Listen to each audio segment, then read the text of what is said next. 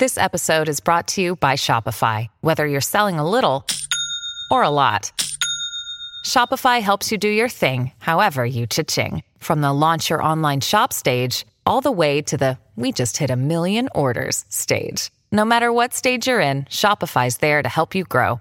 Sign up for a $1 per month trial period at shopify.com slash special offer, all lowercase. That's shopify.com slash special offer.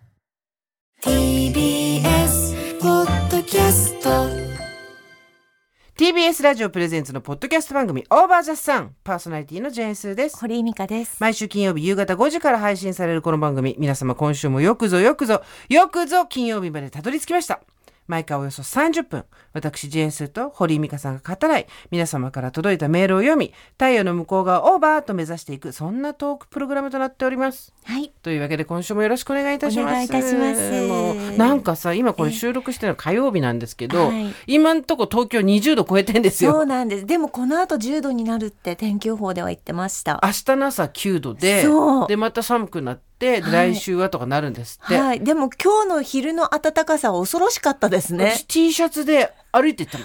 リュックサックしちゃったもん。あの入学式とかゴールデンウィークを思い出しましたゴールデンウィーク始まりましたねって感じの陽気だったよね。早く塾塾のスケジュールなんとかしないとって思いまおしたやおやあんたさあんたさどっちの子供ももう成人して随分経ってんじゃん。ですけど季節によってやることがなんかこうトラウマのように襲ってくるんですでもそういうの絶対親やってる人はあるだろうね。何年経ってもあ運動会シーズンとかね、うんきっとあるんだと思いますよ。ねはい。あれやんなきゃっていうのがあるんだそうよあると思いますよ。さあ毎回およそ30分って言いながら1時間のこの番組。この間私ええ。岐阜に行ってきたの。はい。岐阜に行った時、ええ。聞きました。JR 東海。あので新幹線の中で聞ける特別プログラム。はい。どうでしたか？あの、はい。びっくりするほど自分が早口で、ええ。なんかまるで速度とともに上がったりとかして手んじゃないの？巻きのラジオじゃないけどさなんかさ手巻きなんだけど最初は「になっちゃうみたいなオルゴールの最初の頃早いみたいな。はい。ぐらい最初早くてドキドキしちゃったんですけど、ええあの手前味噌で申し訳ないんですが、はい新幹線乗りながら新幹線の話聞くの面白いです。よかった。びっくりしました。よかった。新幹線乗りながらいい新幹線のいい話メールもあるじゃん。えちょっと待ってください。どうやって聞くんですか？あれさそもそも。そもそもよっちゃんがツイートしたとこまでまず戻るわけ。まずそこまでやると分かる。はい。よっちゃんがツイートしたとこまで行くと、はい JR 東海さんのつぶやきのところがにがあるから、はいでそこクリックすると、はいまずなんかこうピッて押すと速度をすあの出しますみたいなこと言われる全然今もうついてってないんですけど。なんかえ JR さんののなんかサイトがリンクがあるからよっちゃんのツイートから見るとリンクがあるからリンクと行くわけ新幹線乗ったら。はい。で行くとピッてやると速度測ってます位置情報確認してますみたいなことがあるんだけど、うんこれでしばらく私動かなくてどうしたんだろうと思ったら、うん位置情報が正確なものを OK するってクロームとかサファリとか、であれで OK するとなってないといかないのよ。はいこ。こトラップ。はい。で位置情報正確なのにするっていうのにして、はいそれ分かんないっていう人はあの書いてあるからじゃあ位置情報は設定しとかなきゃいけないんですね。設定というか位置情報を許すうんうんお前に教えてやる許可するにしとかなきゃいけないんですね。それで、はい正確な位置情報にするみたいな感じにしとくとピピピって言って速度がある程度上がると始まるのよ。えー、でいきなり私がすごい早口で「お新幹線早いから」みたいになっちゃって。あじゃあなんかのアプリを入れるとかそういうこといでらなくってね。うんわ、かりました。えー、やってでそみよう。っからはトンネル入ろうが何しようがすごいちゃんと聞けたし、はい。い、い話でした。あ 新幹線か新幹線増しっていうのがあります。マシマシ。そうですね。状況によってね。新幹線で聞くとまたねいいもんでしょうよ。でなんかでも最初にアンケートがあるんですよ。はい。なぜこの番組を知りましたかみたいなのとか、はいはいこの番組があるから新幹線に乗ったんですか？それとももともと新幹線に乗る予定があったんですか？すごいしん正直に答えちゃった。えー、あそれもなんかあのースマホで選択していくんですね。まあだから、えーあのお暇な方はですね、はい新幹線乗る機会が東海道新幹線乗る機会があればですね、はい。あ楽しみ。まだ私未体験なので。で岐阜に行ってきたわけ。はい。で岐阜行ってきてええ今回トークイベントじゃなくてあの、まあ、トークイベント講演会みたいな感じなんだけど、えやって、まあ、もちろん呼んでくれた人がご助会員えで、ええですごい岐阜ではい。岐阜人を私も岐阜人ならぬ岐阜人に最大のリスペクトなぜなら、はい。はい300だったんですよキャパが。ええええ。でそこに対しえてえお呼びいただいた方に聞いたら、はい。300に対して約300だからカツカツの数字しか当選者を出してないっておいブドウ読んでくれと思って。そんなのさイベントじゃないから分かんないわけよ。はい。で別に満杯にすることが目的ではないから、うんうん。ぶどまりっていうのはですね説明すると、うん。あのあれです。あの自分のイベントとかで来ない人っていうのが絶対出てくるんです、うん。でそれ何割って読むかっていうところなんですけど、うん。でぶどまりをうん。読んでないっていうからやべえなと思って、実はとある地域ではうん。行ったら、会場はちょっと空いてたのに抽選外れて入らなかったんでって言った人がはい。空港で出待ちとかしてることあんのよ。はい。人も申し訳ないじゃん。はい。入れたのに、うん。と思ったらうん。岐阜人。はい。ビシッと全員参加最高。岐阜のやつらマジ信用できる。やっぱ当たったからには何があっても。一石も空きがない。ビシーッ 何があっても外せないんでしょうそこは。それでみんなあの黄色いタオル持って「うわー!」とかまたあのちうちわ持って T シャツ着て「ゴージョカイイン!」っていう「はいゴージョカイイン!」っていうですね。でもあの外れた方ももちろんいらしたわけでしょ？いらしたんで申し訳ないんですけど、ねそこは、うん。でもビシッと集まっていただいて、はい。ゴージョカイで一応、オーバーザさんを聞いてる方って言ったらもうほぼほぼ9割ぐらい手挙げて。ありがとうございます。ありがとうございます。はい。で試しに聞いてみたんですよ。えー試しに。あのイベントをご覧になったことがある方、はい。そしたら5分の1ぐらいになっちゃってね。5分 ,5 分の4見てないんだと思って。ぶどまりです。ぶどまりそそこがイベントのぶどまり。ぶどまりです。あそっかイベントを見てくれて。まあいいんだけどね。まあ、まあ、お忙しいんでしょう、そこまでね、手が、まあ、そこまでとは言いませんけれども。あの体操面白いものをやっておりまして、私たち、ぜひぜひ岐阜のその5分の4の方にですね。見て岐阜人の方に？岐阜人、岐阜の岐阜人の方にですね。見ていただきたいなとは思っておりますけれども。すんげえ美味しいうなぎもらって帰ってきた。ではい。今日は2月のもう末近いんですよ。はい。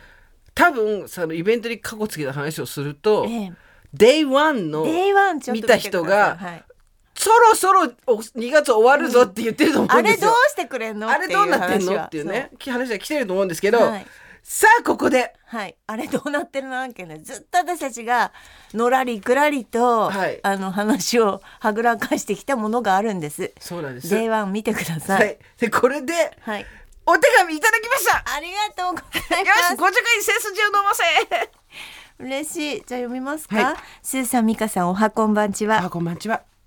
ANA インターコンチネンタル石垣リゾートの徳田です。イエーイありがとうございます。忘れてなかった。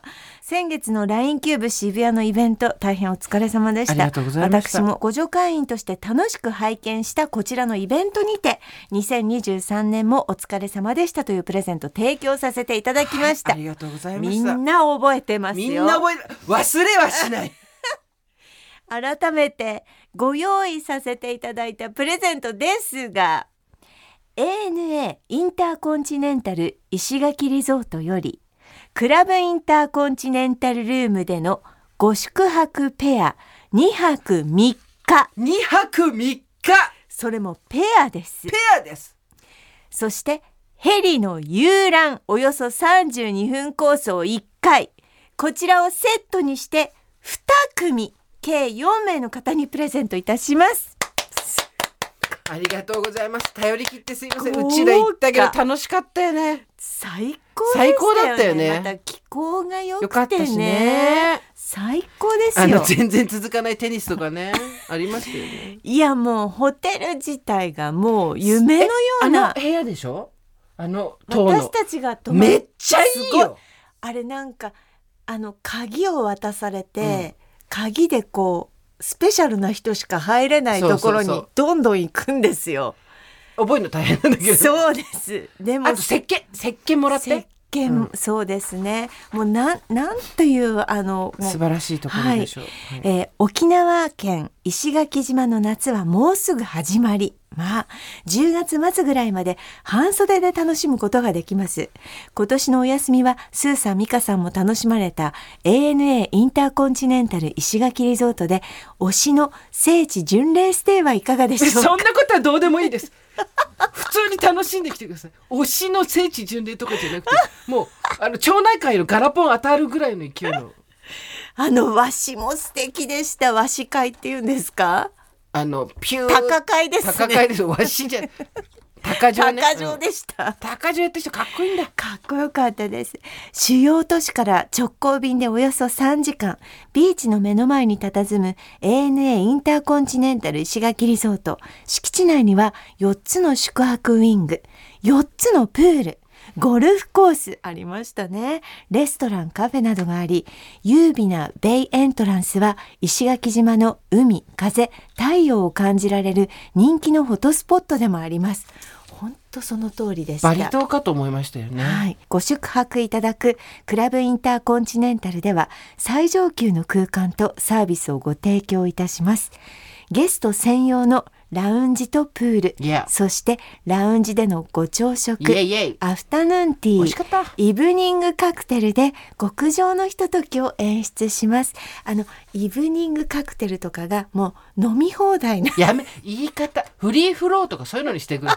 飲み放題とだかやめろ。あんたたちがもう疲れて休んでる間も私は一人で行ってあそこでお酒も飲めないのにずっとチーズを頼んで。何やってんの？満喫してしまいましたがさらに美香さんにもお楽しみいただいた八重山ヘリクルージングもございます。ヘリはホテル敷地内からの離発着で、当選者様には西表島を含む7つの島をわずか32分間で巡る特別な体験が待っています。これあなた行ってきたね。これはスペシャルです。青い海を上からこう眺めて本当自分の海みたいにしてこう遊覧するんですよ。うんあんな景色は死ぬまで誰も見られません。誰も断定した。スーさん、ミカさんのリゾートステイの感想も楽しみです。多くの方が当リゾートでくつろぎのひとときを楽しんでいただけることを願い、これからも配信楽しみにしております。負けへんでの精神で季節の変わり目、くれぐれもご自愛くださいといただきました。ありがとうございます。ありがとうございます徳田さんのおかげで、はい。4人のはい。幸運なええご助会員が天国に行けます。行けます。はい。本当楽しかったよね。楽しかった。もう特別な時間でしたね。あのやっぱり。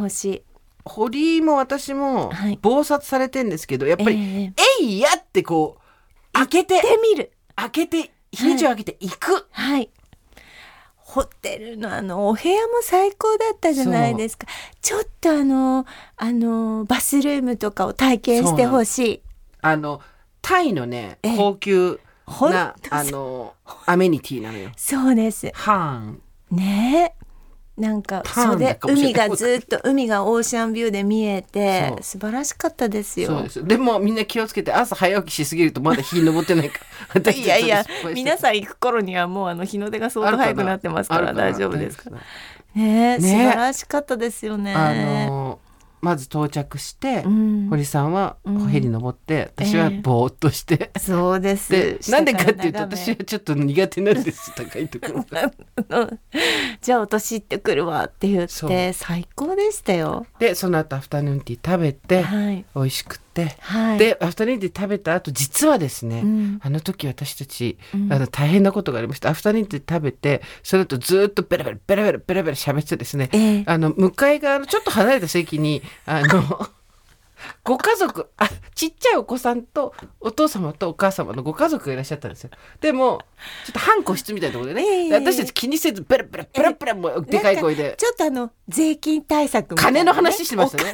この頃でね、多分ね、この頃多分喋ってる、私たち、あの、イベントでも喋ってるし、放送でも喋ってると思うんですけど、はいはい。そしたらその人たちがですね、あの、帰る、私たちがそこの部屋から出ようとしてですね、あの、スーさん、ミカさんですかやべえご助会員だ。ねああのお話は全然聞いておりませんので。全然聞こえてるいやいやいや聞いてる聞いてる。だからそういうこと言ってる。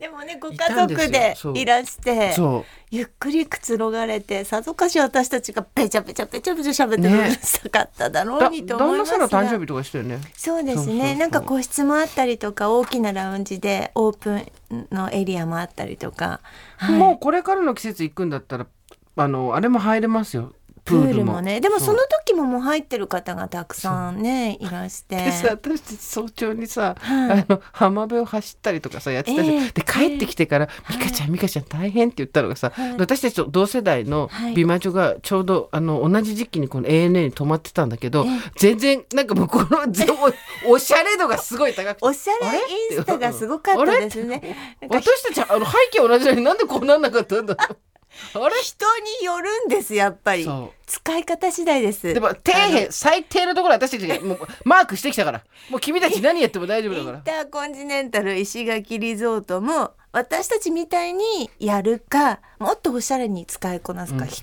人次第ですからね。あなた次第ですよ。あとやっぱ朝起きたら、はい。えっ、と違うウィングの方に行って、ええ。テニスをやらせてくださいって言ってです。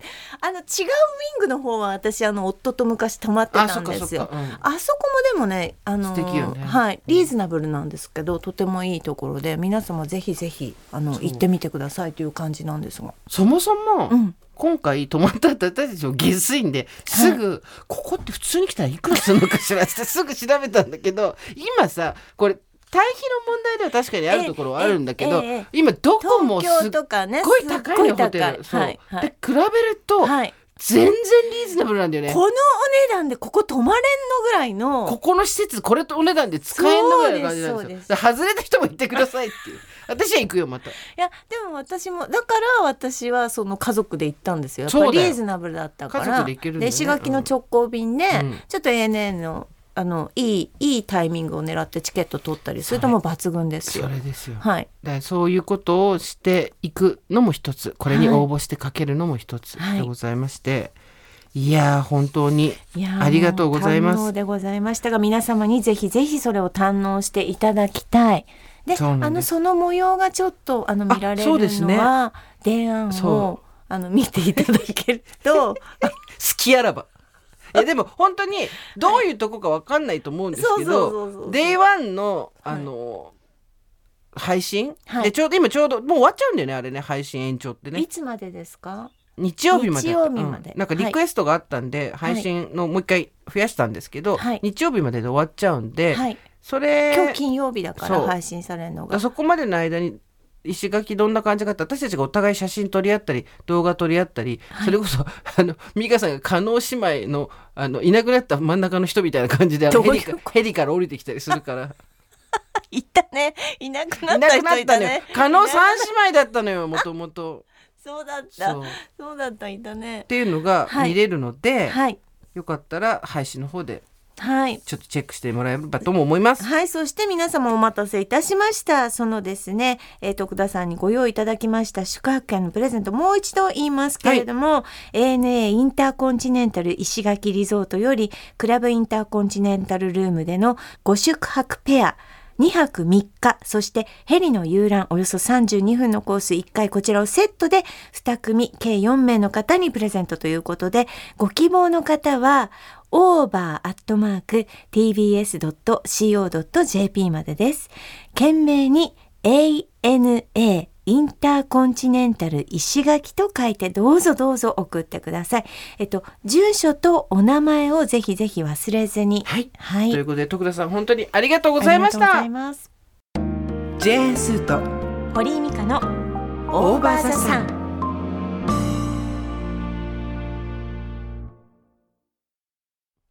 いいよ。回しても。いいよもう回してるよ。今ですね。すごい。私の前で美香ちゃんがお化粧をしています。すごい。あんた上手あなた。というのはあ なんで私が上手って言われてるかっていうとその前に今美香ちゃんはアイラインを自分で引いてる。あ引けてる引けてる。すごい。引いてるんですけどへったくそだなおい。アイラインおい。高校初めて引いた高校生のアイラインだなおい。適当でいいんだよ。あのメイクをちょっとしてあげたらですね、はい。今日は撮影があるのに二人ともドスッピンでドきて少しずつ顔ができていってんだよね今だって今そうです。あの発掘作業みたいになってるんですよ。そうなんです。少しずつ全像全容が見えてきてる形作られていますね今ね。そうでごすね。ざいますけれども。はい。まじあれだよ。さっきの話の続きだよ。ああだからあのデイワン Day1 を岐阜県人の人が見ていないっていうデイですよ2もだけど、ね でもいやっていうか私たちデイ2の話ばっかりしちゃったけど、はい。なんかデイ1のことを全然さっき話さないでいきなりあの ANA の話をぶち上がってしまったんでちょっと不親切だなと思ったんで、補助の説明をしますと、はい。あの2023年はどんな年でしたか？2020年はどんな年にしたいですか？っていうのをうん。募集したのよ、みんなから。でそれをまあそれだけでね正直2時間半ぐらいイベントできたね。はい。いろんなことを Day1 もやっぱりいろいろ入れたんですけど、うん。正直もう私たちメール選べなくて。そうだね。あのねうん。やっぱね女のリポートなんですよ、うん。生きてるだけで。うん。でいろいろこう離婚があったりとか、うん。子供のことがあったりとか病気のことがあったりとか親のことがあったりとかさ、まあ、女についてくるいろんなねうんものっていうのがあって、で私たちもね分類で分けてもらってまずスタッフに。はい。でそれをやりしたいんだけどその多分読めて3本か4本だろうみたいなさ、うんうん。ことを言っててう、ん。で夜中まで LINE でね2そうだ人で、ね。これがいい。だと順番読む順番とかね。あこれもやっぱり読みたいみそうなのがあったり。あまた増えちゃったっつって戻してとかやってたんだけど。そうそうそんなことをやってた時にだ2023年もお疲れ様だねっていう話をするんですって言ったら徳田さんが「じゃあお疲れ様でした」っていううん。プレゼント出しますって言ってくれて、えーっつってそう。なんです。そうなんです。ってい石垣リゾートにみんな疲れてるだろうし来てよっていう話で。プレゼントしてくれることになったわけ。そうなんですよね。いやでも本当にあの一通ずつやっぱりこうあ私もそうとかそれわかるとか思ってくださるご助会員の方がたくさんいて、なんかまあこの年になるといろいろ人生別々ですけどでも抱えてるものとか結構一緒だなと思って。そうね、うん。なんかさ思ったの。この間のさ、うん。ごめんイベント見てない人は申し訳ないんだけど別にイベントの内容の話するわけじゃないから置いてかないけどなんか私たちが好き放題やったっていうのはなんとなく伝わってるじゃん、うん見た人にも見てない人にも。でそそれがなんかそれを見て私もやりたいことをやってみようとかうん。頑張ろうって言ってくれてる人もいてすごい嬉しいんだけどでも、うん。じゃあなんで私たちあんな兄弟できたかっていうとでちょっと真面目な話になっちゃうんだけどなんか一番はやっぱり互助会員の人たちがいる場所だからなんですよ。うんうん。あれいきなり全然よくわかんない価値観の、うん。それまで共有してきたものもない人たちの前であれやったら私たちだって冷や汗だし、うん。すごい体調悪くなるじゃん。うん。でやっぱ思ったの。なんかセーフティープレイス。うん。やっぱり今こんな時代やさかい。あのなんつったらいいんだろうな。安全安心っうん。て思える場所って意外と少ないんですよ。うん。会社とかもそうだし、家庭だってそうじゃん。だけどなんかよようやく3年ぐらい4年目だっけこの番組4年目になってようやくあ意義なんかなかったじゃん正直。はいはいだけどもし無理やりにでもそこに何か灯台の明かりを先に置くんだとしたら安心安全っていうのを感じられる場所にするっていうことが、うん私たちがしご助会の人にしてもらったことなのかなと思って、うん。一人で「だよね」ってなってた。終わります。本当ですよね。みんな寛容だしなんか許し合ってるしちゃんと、受け入れてくれてるしね、はい。そう。だからそのこの間も話したけど共感と、あの需要を一緒にしないって、ご互助と共感を一緒にしないって話はしたけど、うん。でなんかさでこれ徳田さん徳田さんって全然話してないけど私たちと同世代の？女性なわけ、はい。でさあのーあれじゃん。アミノバイトルといえば河内さんじゃん。はい。でまあいろんな人たちがこうやって番組にプレゼントをくれたりとかするんだけど私なんかこれのなんかちょっと嬉しい感じってなんだろうってずっと思ってたんだけどそれもなんかこの間思って分かってさあなたの姿は見えなかったけどここで出会ったってことは君も頑張ってきたんだねっていうのをうんうんでもう昭和生まれの50代前後ってうん。雇用機会均等法は施行され施行されてたけどまあ全然まだ女が働きづらい時代だったし、うん。30過ぎたらおばさんまあもう新入社員が入ってきたら次の年からおばさん扱いみたいなさ状態だったりそのつ都合よく使われることはあっても頼りにされたら自分の歌詞みたいにならないみたいなのがあったりとかまあ、男が服従あの男があれしてる絶対服従みたいなのできなかったからしょうがないのもあるんだけどさ。みたいな感じで結構そのし辛酸を舐めてきたんだろうなっていうのが同じ時代で働いてる人たちは分かるわけじゃん。でも決済権を持ってこの番組にこういうプレゼントあげますっていうことができるっていうところに同世代の女の人がいると、おうん。頑張ってきたわね。お互いジャングルの中でお互いの姿は見えなかったけど、うん。このちょっとした小高い丘で会えたってことは、おめえも頑張ってきたよなっていうのがわかる。分かるのがすごい嬉しい。あの直接ハグはしないけどもう心の中でもうギュッてやってるからね。その人が来た瞬間ね。本当に。っていうのがね嬉しいんだなって思った、なんかその決済権を持ってる同世代の女性がいるっていうところがね、うん。でまあそういう話するとさいや自分は子育てをしてたから早く結婚したからって人もいるかもしれないけどその人はその人でちゃんと守る人知があるわけよ、うんなわけですよ、うん。こないださクーリエジャポン読んでたらさ今日真面目だなおい。どうぞ。あのはあと思ったんだけどフィンランドってさもう北欧といえば我々が目指すべき国って感じはじゃん、いはい。だけどフィンランドって今出生率がガタ落ちしてんのよ。あそうなの？そでもなんかこの前もそれこそ SDGs とか何とかで1位になってましたよね。目指そうなの。3位から1位に上がってた。うだからそういうとこでは完璧なんです、だからその育児休暇もあるし、うん。何もあるしカニもあるしみたいな、うん。でそのうん？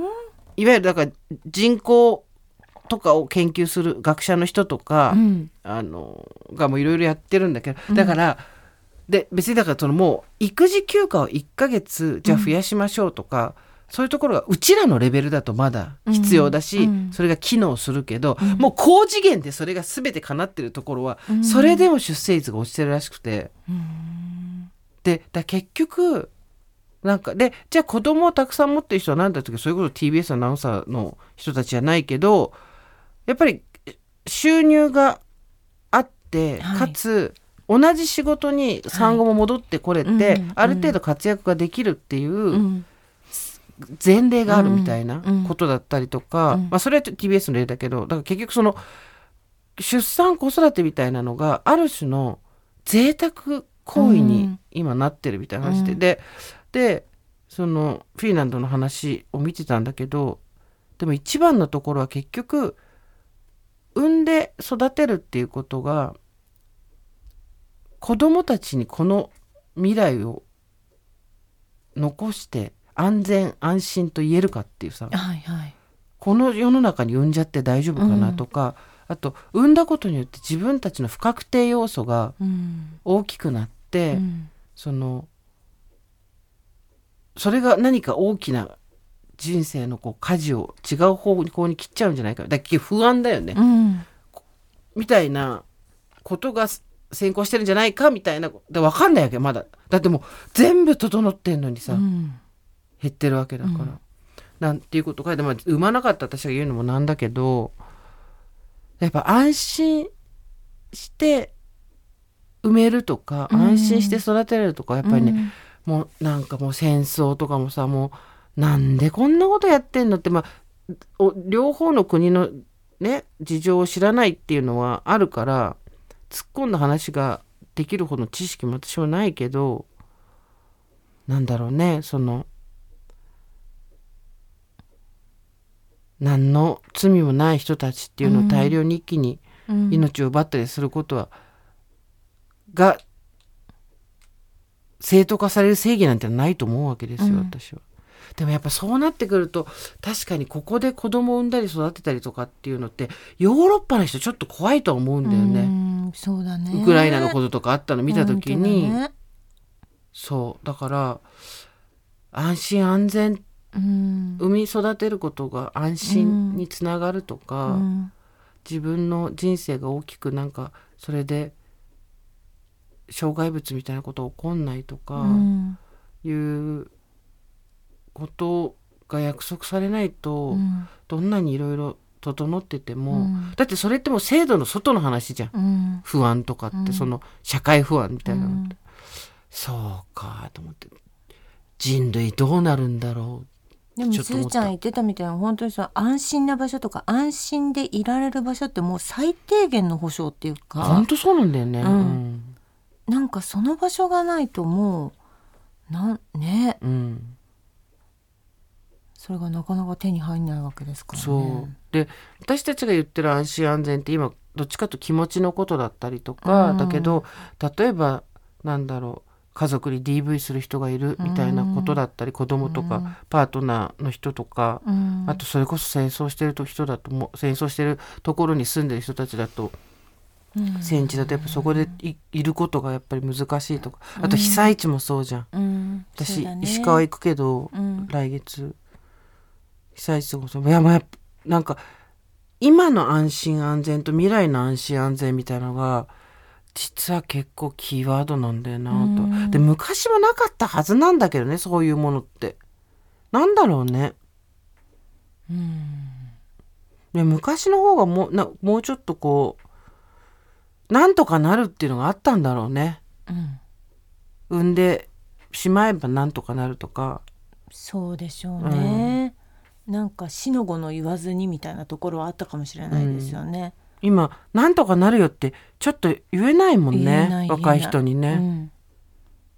でもみんな分かってるからお利口だから。そうだよな、うん。昔はほらあ結婚して子供できましたっていうことだったけど、やっぱ自分の人生とうん。かすごく考えてるから、うん。若い子たちも。あの大人になるっていうことが家庭を持つっていうことと子供を持つっていうことで、それが社会的な信用うん。につながってたけど、今そうじゃなくなっちゃってんだろうね。若い子たちにだからいろいろ言うの本当にやめようと思ってまあ元から言ってないけど私は。言ってないけど今の若い子たちが抱えてる不安とか心配っていうのは多分ちょっと想像つかないんだろうなと思って。うん。でフィンランドだって別にさ4 5 0の人が産みませんって言ってるわけじゃないわけじゃん。もっと若い人たちなわけでしょ、うん対象と年齢としては、うん。そこまで整っててもそうなんだ、うん。まあでもすごい近いところとは言わないけど日本よりはずっと近いところで戦争とか侵略とかが起こってるっていうのを見たらちょっと考えるっうん。ていうのは確かにあるよなと思って。ねえ。どうなってくんだろうね。うん私の後輩が一人、えっと、ヘルシンキにこの後行こうかなってうん。留学で。うんうん。年も変わらない子なんですけどね、そんなに。はい。言ってたりするのでなんか彼女はどうしてフィンランドを選んだのとかねそういうのも気になりますよね。うん。決してうん。医療とか福祉が整ってないわけじゃないのよ、うん。どっちかってもうそんなのうちらが喉から手が出るほど。うん、そうだと思うよ。なのよ。うん、だからアイアイスランドとか行きたいよね。うん、見てきて話を聞きたいですね。そのなんかこうねまあだからいるかもしれないよ、ね海外の。いるでしょうね。今ね。互助会。あ、そうそうそう、フフィンランドィンランドの人とかいましたよね。だからなんかそのフィンランドの学者の人が言うにはもう男女平等が進んで手厚い育児ケアっていうのが無償で提供される。何にもかかわらず今ね1.32まで落ちてんだって。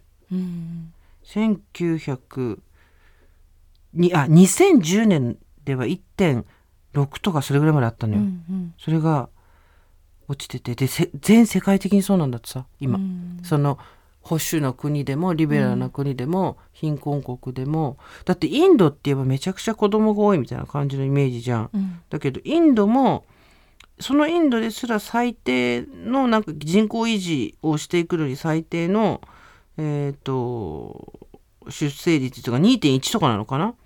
でそれをねそのギリギリぐらいらしいよ今。うんどうなんだろう？全員老人になるよこれ。いやもうもうすぐですよね。本当に。だってね。うん。そうなのよ。だから育休が増える増えればっていうことじゃないっぽいんだよね。うん。どうすんだろう私たち老後。でもこれで心配とか不安とかに足救われたくないからな足元。うん。楽しくやっていくしかないんだよ。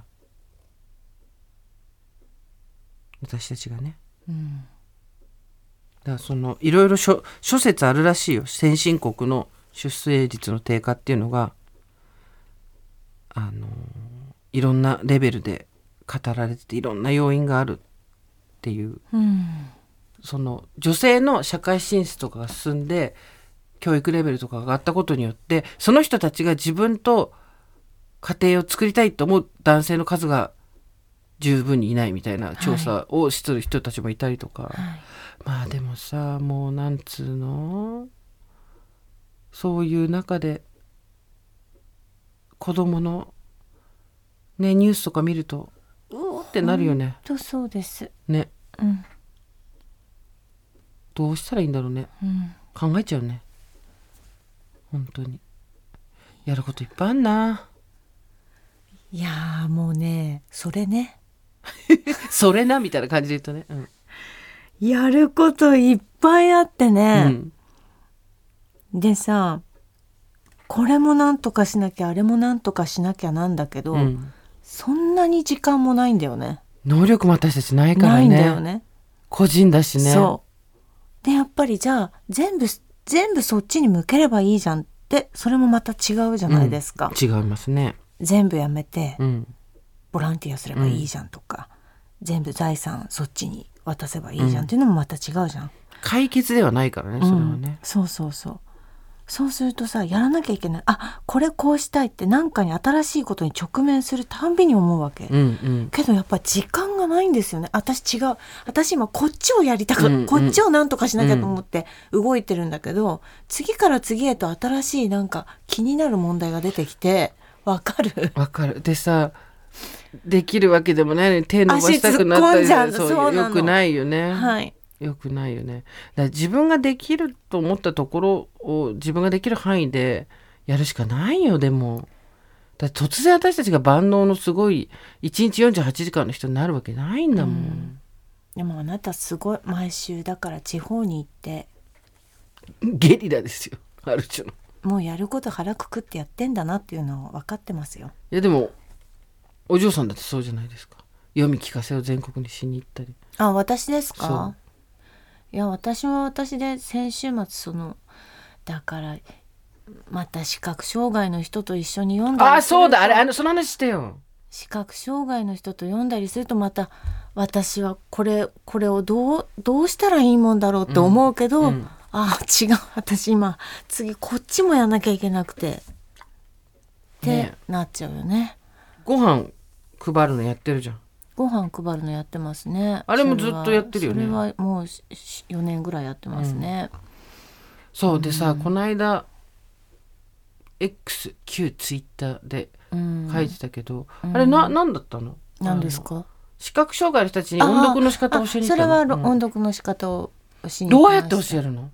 うーん。っていうかだからその目が見える人とははい。どういう違いがあるの？教え方に皆さんだから展示とかうん。拡大鏡で、うん。それはもうあの一時一時表現していくわけですからね、うんうん。あと耳がいいんですよやっぱり、うん。私の聞いてることをちゃんと聞いてくださって、うんうん。でその音読の違いもすごくよく分かってる。やっぱりいろんなものを常に聞いてらっしゃるから、うん。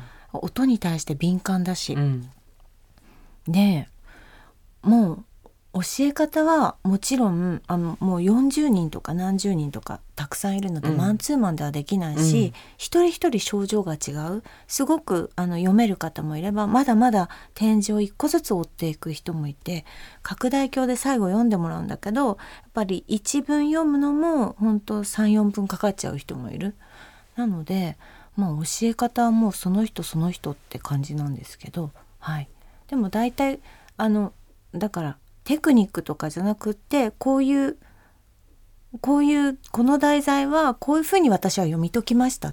であとは皆さんに委ねますみたいなそういうことですうよね。んうん。はい。どうだった？やってみもう本当にね私はねもう感動するんですよ、うん。一人一人のその声とかそのそのその人たちの持ってる声がやっぱ体からこう離れて出てくる感じ、もう全然違うの。私たちみたいに適当に発してる声じゃないから、うん。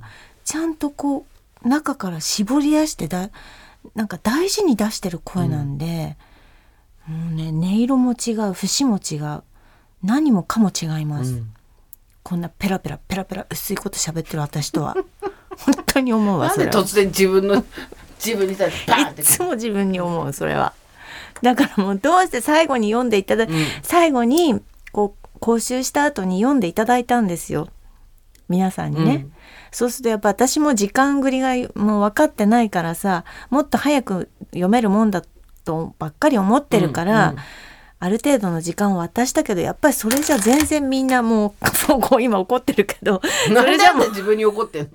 それじゃもうみんな読めないわけ、うん。そんな時間じゃ、もうなんでそこ計算しないかなって自分で思うよね、うん。あんな私のまどろっこしい説明とかもすぐ切り上げてすぐ行けばよかったんだけど だからそういうところのなんか未熟さもありますし、だからもうじゃあじゃあこの人たちもっと読む場所すごいそれで楽しそうにあ読みたい読みたい読みたい人ってい言うね。と、読みたい人って言うともうみんな手挙げてくれて、うんうん。みんな希望してくれてリクエスト、あのはいって言ってくれてであ読めないけどチャレンジしてみますみたいな感じなんです。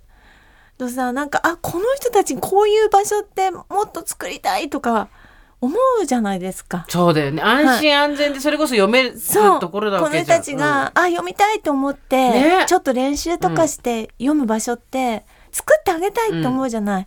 思うあ作ってあげたいって帰ってきてあすごいメール溜まってるみたいな。う ん現実。私の現実その前にこうん。のうん。なんかエッセイ送んなきゃみたいな、ね。ね。この勉強しなきゃみたいな他のもやってるからね読み聞かせとかもね。領収書をまとめなきゃみたいな。ことでしょ、そうそうそう。そうなんだよね。うん、ね。これね。なんかさ。こういうのと戦っていくんだと思うよ。ずっとこれから。そうだね、いやーそう。なんか砂鉄さんと話した時もうん、うん。結局あの人もまあいろんなことをこうずっとねあの放送の中で言ってるよね。言ってるわけですけども、ね、それって何一つさ解決しないでしょって、うん。でもなんでやんのってっていう、ん。ね。全部全部解決しないわけじゃないですか、うんあなただって、うんうんそんな。うん。やっててすぐ「あはいこれゴールつきました」なんか思った分だけちゃんと成果がありましたっていう問題なんてそうそうないわけじゃないですか。だから彼も言ってましたよ。だからずっとずっとそうやってややり続けて次から次へと新しいことが来るんだけど、うん。バッタバッタとやっていくしかないって言ってましたけどね。そうだからその世の中のいろんな問題に対してさどう向き合うかって人それぞれで、うん。正解もないし声上げない人を吊るし上げる風潮みたいなのも絶対嫌だから私は、うん。その人それぞれの事情もあるしさ、うん。だからそれぞれが自分の持ち場でやればいいと思うんだけどあのずっと声を上げるのはすごいよね。やっぱり私はやっぱそなんか社社会問題を前にすると自分の無力さがうん。すごい出てくるから、うん。ちょっと心弱くなってる時向き合えなかったりするじゃん。うん。何にもできない自分と思って、うん。じゃあそもそも何にもできないって言うけどなんかできるつもりだったのかって言われると本当おこがましいとも思うしさ。うん。募金ぐらいじゃん。できんのってせいぜい。でもちゃんとその毎週毎週毎週毎週でもないけどでも今度もだって今日これ金曜日ですけど金曜日どちらだっ私岩手行けってます。岩手行ってんでしょ、で明日まあ名古屋は大場座さんで、うん。また、えっと日曜日にえっ、と佐賀です。佐賀ですよね？でそれも岩手名古屋佐賀です。講演をして皆さんやっぱあの女性にやっぱ力をっていうかそのみんなで元気になっていこうみたいなことなわけじゃないですか、それを毎週毎週やってるでしょ、うん。だってそれ別にやらなくてもいいことなわけじゃないですか。まあそうですよ。でもそんなこと言ったら究極言うとそうみんなそうなんだけど、うん。でもそれを続けてる。続けてる人でたかが1年2年ですよ私なんて全然。いやいやいやいやでもそそれはすごいよ。毎週毎週言ってんだから誰もが杉良太郎になりなる ね。口が回ってない。誰もが杉良太郎さんになれるわけではないけれども、うん。私私たちにあそこまでのフェイムはないけれども、うん。まあねそういうことじゃないからね、うん。なんだろうね。すごいでもちょうど今日ま珍しく真面目な話しちゃったけどその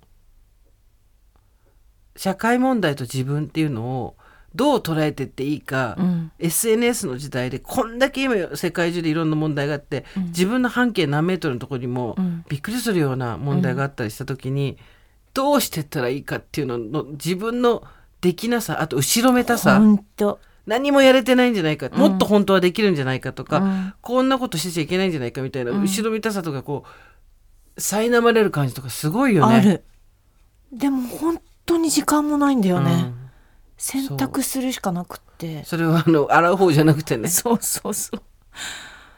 まあ今これやってるからこれ集中するしかないなとか、そうすると一方捨てていかないといけないから。そう。あれねその運動の運動をやってきますっていうことじゃなくて自分のできる範囲からって言ったところでもうやっぱりそこでもまた選ばなくちゃいけないからね。うんそうなの。ほんと後ろめたさと無力さがセットなとだからねやっぱりねあんまりこう船に乗るのが難しいんだと思うよ。うん。いろんな、うん。あの社会運動とか反対の声を上げたりするの。うん。まあねどこまでやったら100%とか認められるとかそういうことじゃないもんね、だってなんだろう。それこそ答えがないしあなたが言った通り、うん。終わんないし、うん。終わんないよ。成績みたいに「はいここまで来たら合格」とかあるもんじゃないからね、う本当に。でもまあ自分たちができることっていうところで言ったらそのまあできる範囲での募金だったりとか、うん。そのボランティアだったりとか、あとは私たちがやれるところで言ったらあの 楽しそうにヘラヘラしてるっていうのも大きい大事なことですよ。大。事大事大事大事。大事なことですよ、うん。じ自分に大義名分を渡すだけな気もするけど、ででもさこうやってさ、まあ、ずっとあんたがいつまでその週末どっか行くっていうのを続けるのか分かんないけどさ、それなんか続けてまあ1年後とかに何年後とか分かんない？3年後5年後。10年後だろうね。うん。なんかでも少しは自分のなんか見え方が違ってくるというか現象としてちょっと違うものは見えるのかもね。なんか私が言ってるのは単純に人に会いたいからっていうのと、うん。自分のセオリーを人に話した時に何が通じて何が分かりづらいのかっていうのをどんどんリバイズしていきたいっていうのがあるんだけど、うんだってさ東京で生まれて東京で育って東京で働いてさ、うん。日本知ってますなわけないじゃん。うん。だまず美香ちゃんみたいにこう帰る田舎とかもないから、うん。いろんなとこ呼ばれたら小さい自治体でもスケジュールと予算感が合えば、うん。あの行く。予算感って別にその高い金額だからとかじゃないけど、うん。で行って顔を見る駅を見る、すっごい本当それ大事だとう。思う。んあここからもうこっちの市内に入るとこんなに人がいないんだとか、うん。あここの地域はこのドラッグストアが全部うん。牛耳ってんだとかさ、うん。あるじゃんそれぞれの地域。もう本当そうで多分まあ今あのスーちゃんが行くとスーさんを好きな女性地方でもこう集まってくれてると思うんだけどやっぱりスーちゃんの話スーさんの話って全然それの話にピンとこない人が9割9分だと思うよ。ピンとこない人が聞くようになってから本番だとそうなのそうなの。思ってて。今は秘密結社なのよ単なる。今多分この話をこういうレベルの話とかこういう話ってたくさんあるわけじゃん。そのね、うんうん偏見にまつわる話とか、うん。そういうものをこの都心とかでやったって意味がないわけ。そうなんですよ。3月に港区でやるけどね。あそうそれはまあやってください、やるけど。うん。でもそうなのよ。そっから波及していくから、うん。多分港区の皆さんは SNS とか使ってるからそそうっからそう。そうそう発信していくから大丈夫だと思うけど、まあ分かってる者同士が集まってもやっぱり意味がなくて本当に地方がどうっていうことじゃない。私は秋田の生まれで、秋田の人たちと今も交流があって、こう目の当たりにしてるから言うけど、うん。やっぱまだ全然考え方違うんですよ。そうなんだよね。そう。女性に対してもうん。その結婚に関しても生き方に対しても全然違うから、まあ、そういうところを一個ずつ埋めていくっていうのはすごいやってること意味あるなと思います。女の人が自立したら子供を産まなくなったじゃダメなんだよ。うん、つまり女の人の自立を促さないで誰かに従属させないと子が増えないではダメなんですよやっぱり、うん、女の人が経済的にもうん、社会的にも自立をしても、うん、子を産み育てたいと思う世の中にしなきゃいけない。んだけど、まあこれが難しいけど、でもそう。でいろいろなとこ行って話をしていくと今だからそうなのよ。全く多分私の言ってることちんぷんかんぷんでなんか黒船ペリー来たぞみたいなあの人がほとんどの中ででも300人とかうん。岐阜人が集まってくれたわけじゃないですか、うん。この間。でそこでやっぱりあなんとなく話してることをうん。聞いてくれる人がこれだけいるんだなっていうのが嬉しいしその人たちも自分と同じ番組聞いてる人たちが自分の近くにこれだけいるんだなっていうのが、うん。もしかしたら何らかの心強いさになってくれるかもしれないし。でその300人の中でまあ何人かがまた同じ気持ちでじわっと広げていくわけじゃない。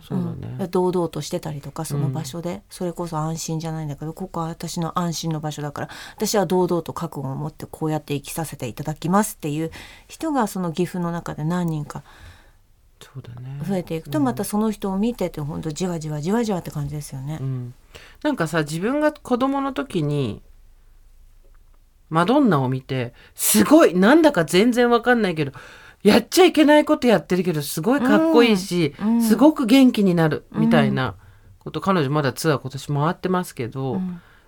あの人はやっぱりすごい啓蒙的なんですよね、うんうん。音楽が挑発的でありながら。でもちろん私はマドンナにはなれないしテイラー・スウィフトにもなれないけれどもでも誰もがマドンナでテイラー・スウィフトやねんっていう、うんこの雑なまとめ？でもわかる。言いたいことはわかるでしょ。で誰もが誰かのマドンナはでテイラー・スウィフトやねん、はい。みんな自ビヨン分セやねん。自分が主役だと思えば主役になれるのでそこの地で。で誰かのあっ！っていう気づきになったり、うん。誰かが何かを頑張る時のうん。支えになったりうん。するんですよ。うん。ビヨンセじゃなくてもテイラー・スウィフトじゃなくても誰もが下町のビヨンセなんですよ。うんあなたもうん、町田のテイラー・スウィフトなんですよ。あそうなんですそう。町田のテイラー・スウィフトです私が、うん。町田の？私は文京のビヨンセ。私が町田のテイラー・スウィフトなんですか？田舎のプレスリーみたいな口調で言うんだってあなたは町田のテイラー・スウィフトです。私は文京のビヨンセです。町田のプレスリー違う違う。プレスリーじゃないですか それもうマジで昭和のギリギリ40年代しか分かんないですから。あなたは誰かのいやでもそうな本当そうなんですよ。誰かが誰かのマドンナでありビヨンセでありテイラー・スウィフトなんですよ。うん。本当に。でもそう思えばそうなっていくから本そ当う。どこに行っても。我々の東京ドームは心の中にあります 奇弁例の例の東京ドームですね。我々のて、いいですか皆さん。オーバーザさんの東京ドームは皆さんの心の中にあります。そうです。だからもう皆さんは東京ドームを体験しているんです。毎週東京ドームに集まれってことなんです。ここ。ここ東京ドームでは。アリーナここ東京ドームですよ。そうですはい。そうです、もうやっちゃっもうやっちゃってるんです私たちは東京でドームジュジュの東京ドームさ行ったんだって野上さんが野上さんってあの TBS の授業部長ですけど、はいはいはいはい。すごいもうさ、最高話聞いたらもうさ、ですねそんなのい楽しいに決まってんじゃないみたいなさ、ね。よだれが出ますよね。だっていろんな人たちが来てアーティストが来て、はいはい。ノッコが来て小田和正さんが来て、はい。歌って自分たちのヒット曲を。で、ええ。ジュジュが自分のヒット曲を歌って、ええ。であれですよ。あのそのパッケージ買い取りましょう。で高い。でどうねちょっとミカちゃんミカちゃんミカちゃんミカちゃんそうドームできドームができるの。ジュジュは。あ私たちと同世代かもしれない。ジュジュ年齢発表したいけど同世代だと思うんだーけど、はいはい。ジュジュは埋まるの。私たちは埋まんないの。だからそこはいいの。いいんです。みんなみんな 多分気持ちは東京ドームに行ってますから大丈夫。で私たちの東京ドームは胸の中へ。そしてあんたは町田のテイラー・スウィフト。私は文京の。そう。でだから文京のビヨンセ。と町田のテイラー・スウィートもできることをそう。コツコツコツコツコツコツそこだけは西川西川ヘレン。あんた町田のヘレンなんだよ。西川ヘレンだけれどもそう。小さなことからコツコツとやっていくしかない。ないよっていう。そう話ですね。安心と安全ですよ。ね。大丈夫です。ここには安心と安全しかないです。であのちょっと最近安心と安全を感じないなと思ったら離れていただいて結構です。そうまですたそうです。気が向いた時に戻ってきてくだされもばちろんですよ。出入り乗り降り自由ですから。あの一日パスみたいなやつですか？どっから乗ってどこで降りてもいいっていうね。なんかあのなんて言うんですか？私たちも相当やってきましたけど、うんあのまとめたいですね。悲しい時に聞きたいエピソード。なんでだよ。なんか悲しい時に、うん。あ頑張れるエピソード頑張れる時うん。に聞いていいやつとか、うん。ちょっと私もテンション的にまたあのあの喜怒哀楽激しすぎ秋さるんで、ね更年期もあるしね、はい。うん。こういうなんか日もあれば、うん。先週みたいにガチャガチャガチャガチャうっさい日もあるわけじゃないですか。ひどい放送でしたねひどい放送でしたあれは。あでもあなたはあなたが一番ひどいです。結局善人ぶった最終ト的に。ータル聞いたらすごい私のイメージがすごい良かった。そうなのよ。私だけねババ踏まされてあんた最終的に なんかだから。わからん私忘れちゃうんです。この野郎。私もう相当な放送回のやり手だなと。思本い当ですよ。言って言ってとか言ってさ。言ってでも私はすーちゃんと忘れちゃった。でも忘れちゃったじゃない。ふーんおかしいなって思ったことはあるのっていうさそこだけキュッこの野郎。本当に。だからそれぞれの回があるから、そうね。はい、いいんですよ。あの悲しい時にはエピソードなみたいなのがあるという。えでもそんなの私たちで決めるもんじゃないです。めんどくさかったです。めんどくさい。やっぱり。はい。てかもう好き勝手その時のテンションでやりますから。絶対もうみんなさあの ANA の応募するの忘れてるでしょうね。最後にもう一回言っときましょう。ANA インターコンチネンタル。徳田さんがなんと、はいえークラブインターコンチネンタルルームはいでのご宿泊ペア2泊3日で私たち1泊だったすごいですそう2泊もうたっぷりですよプラスヘリ全部嫌なもの落ちて帰ってきますよそうです。で、これをセットで2組4名の方にプレゼントします。ご希望の方は over.tbs.co.jp まで、懸命に ANA インターコンチネンタル石垣と書いて送ってください。えーご住所、お名前を忘れずに。で、えっ、と、石垣のこと知りたい人は、まあ、気が向いたら Day1 がね、はいあのーこの間そう、配信、配信も終わっちゃうんで、もし気になる人いたら Day1 ちょっと見てみてください。1日だけでも。といったところで今回はここまでにしておきましょう。オーバーザサンでは皆様からのメッセージをお待ちしております。送り先は番組メールアドレス over.tbs.co.jp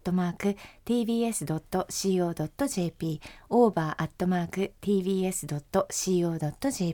アルファベットは小文字で OVER です。えー東海エリアにお住まいのご助会員の方、名古屋パルコ始まりますので、お楽しみに。幸せの黄色い私たちの配信は25日まで。あとは JR で東海に乗ったら、あの、本当に新幹線乗りながら新幹線の話聞くのいいから、うん。あれやってみて。はい。というわけで、それではまた金曜日の夕方5時、オーバーザさんでお会いしましょう。ここまでのお相手は、堀井美香とジェーンスーでした。オーバー。TBS ポッドキャスト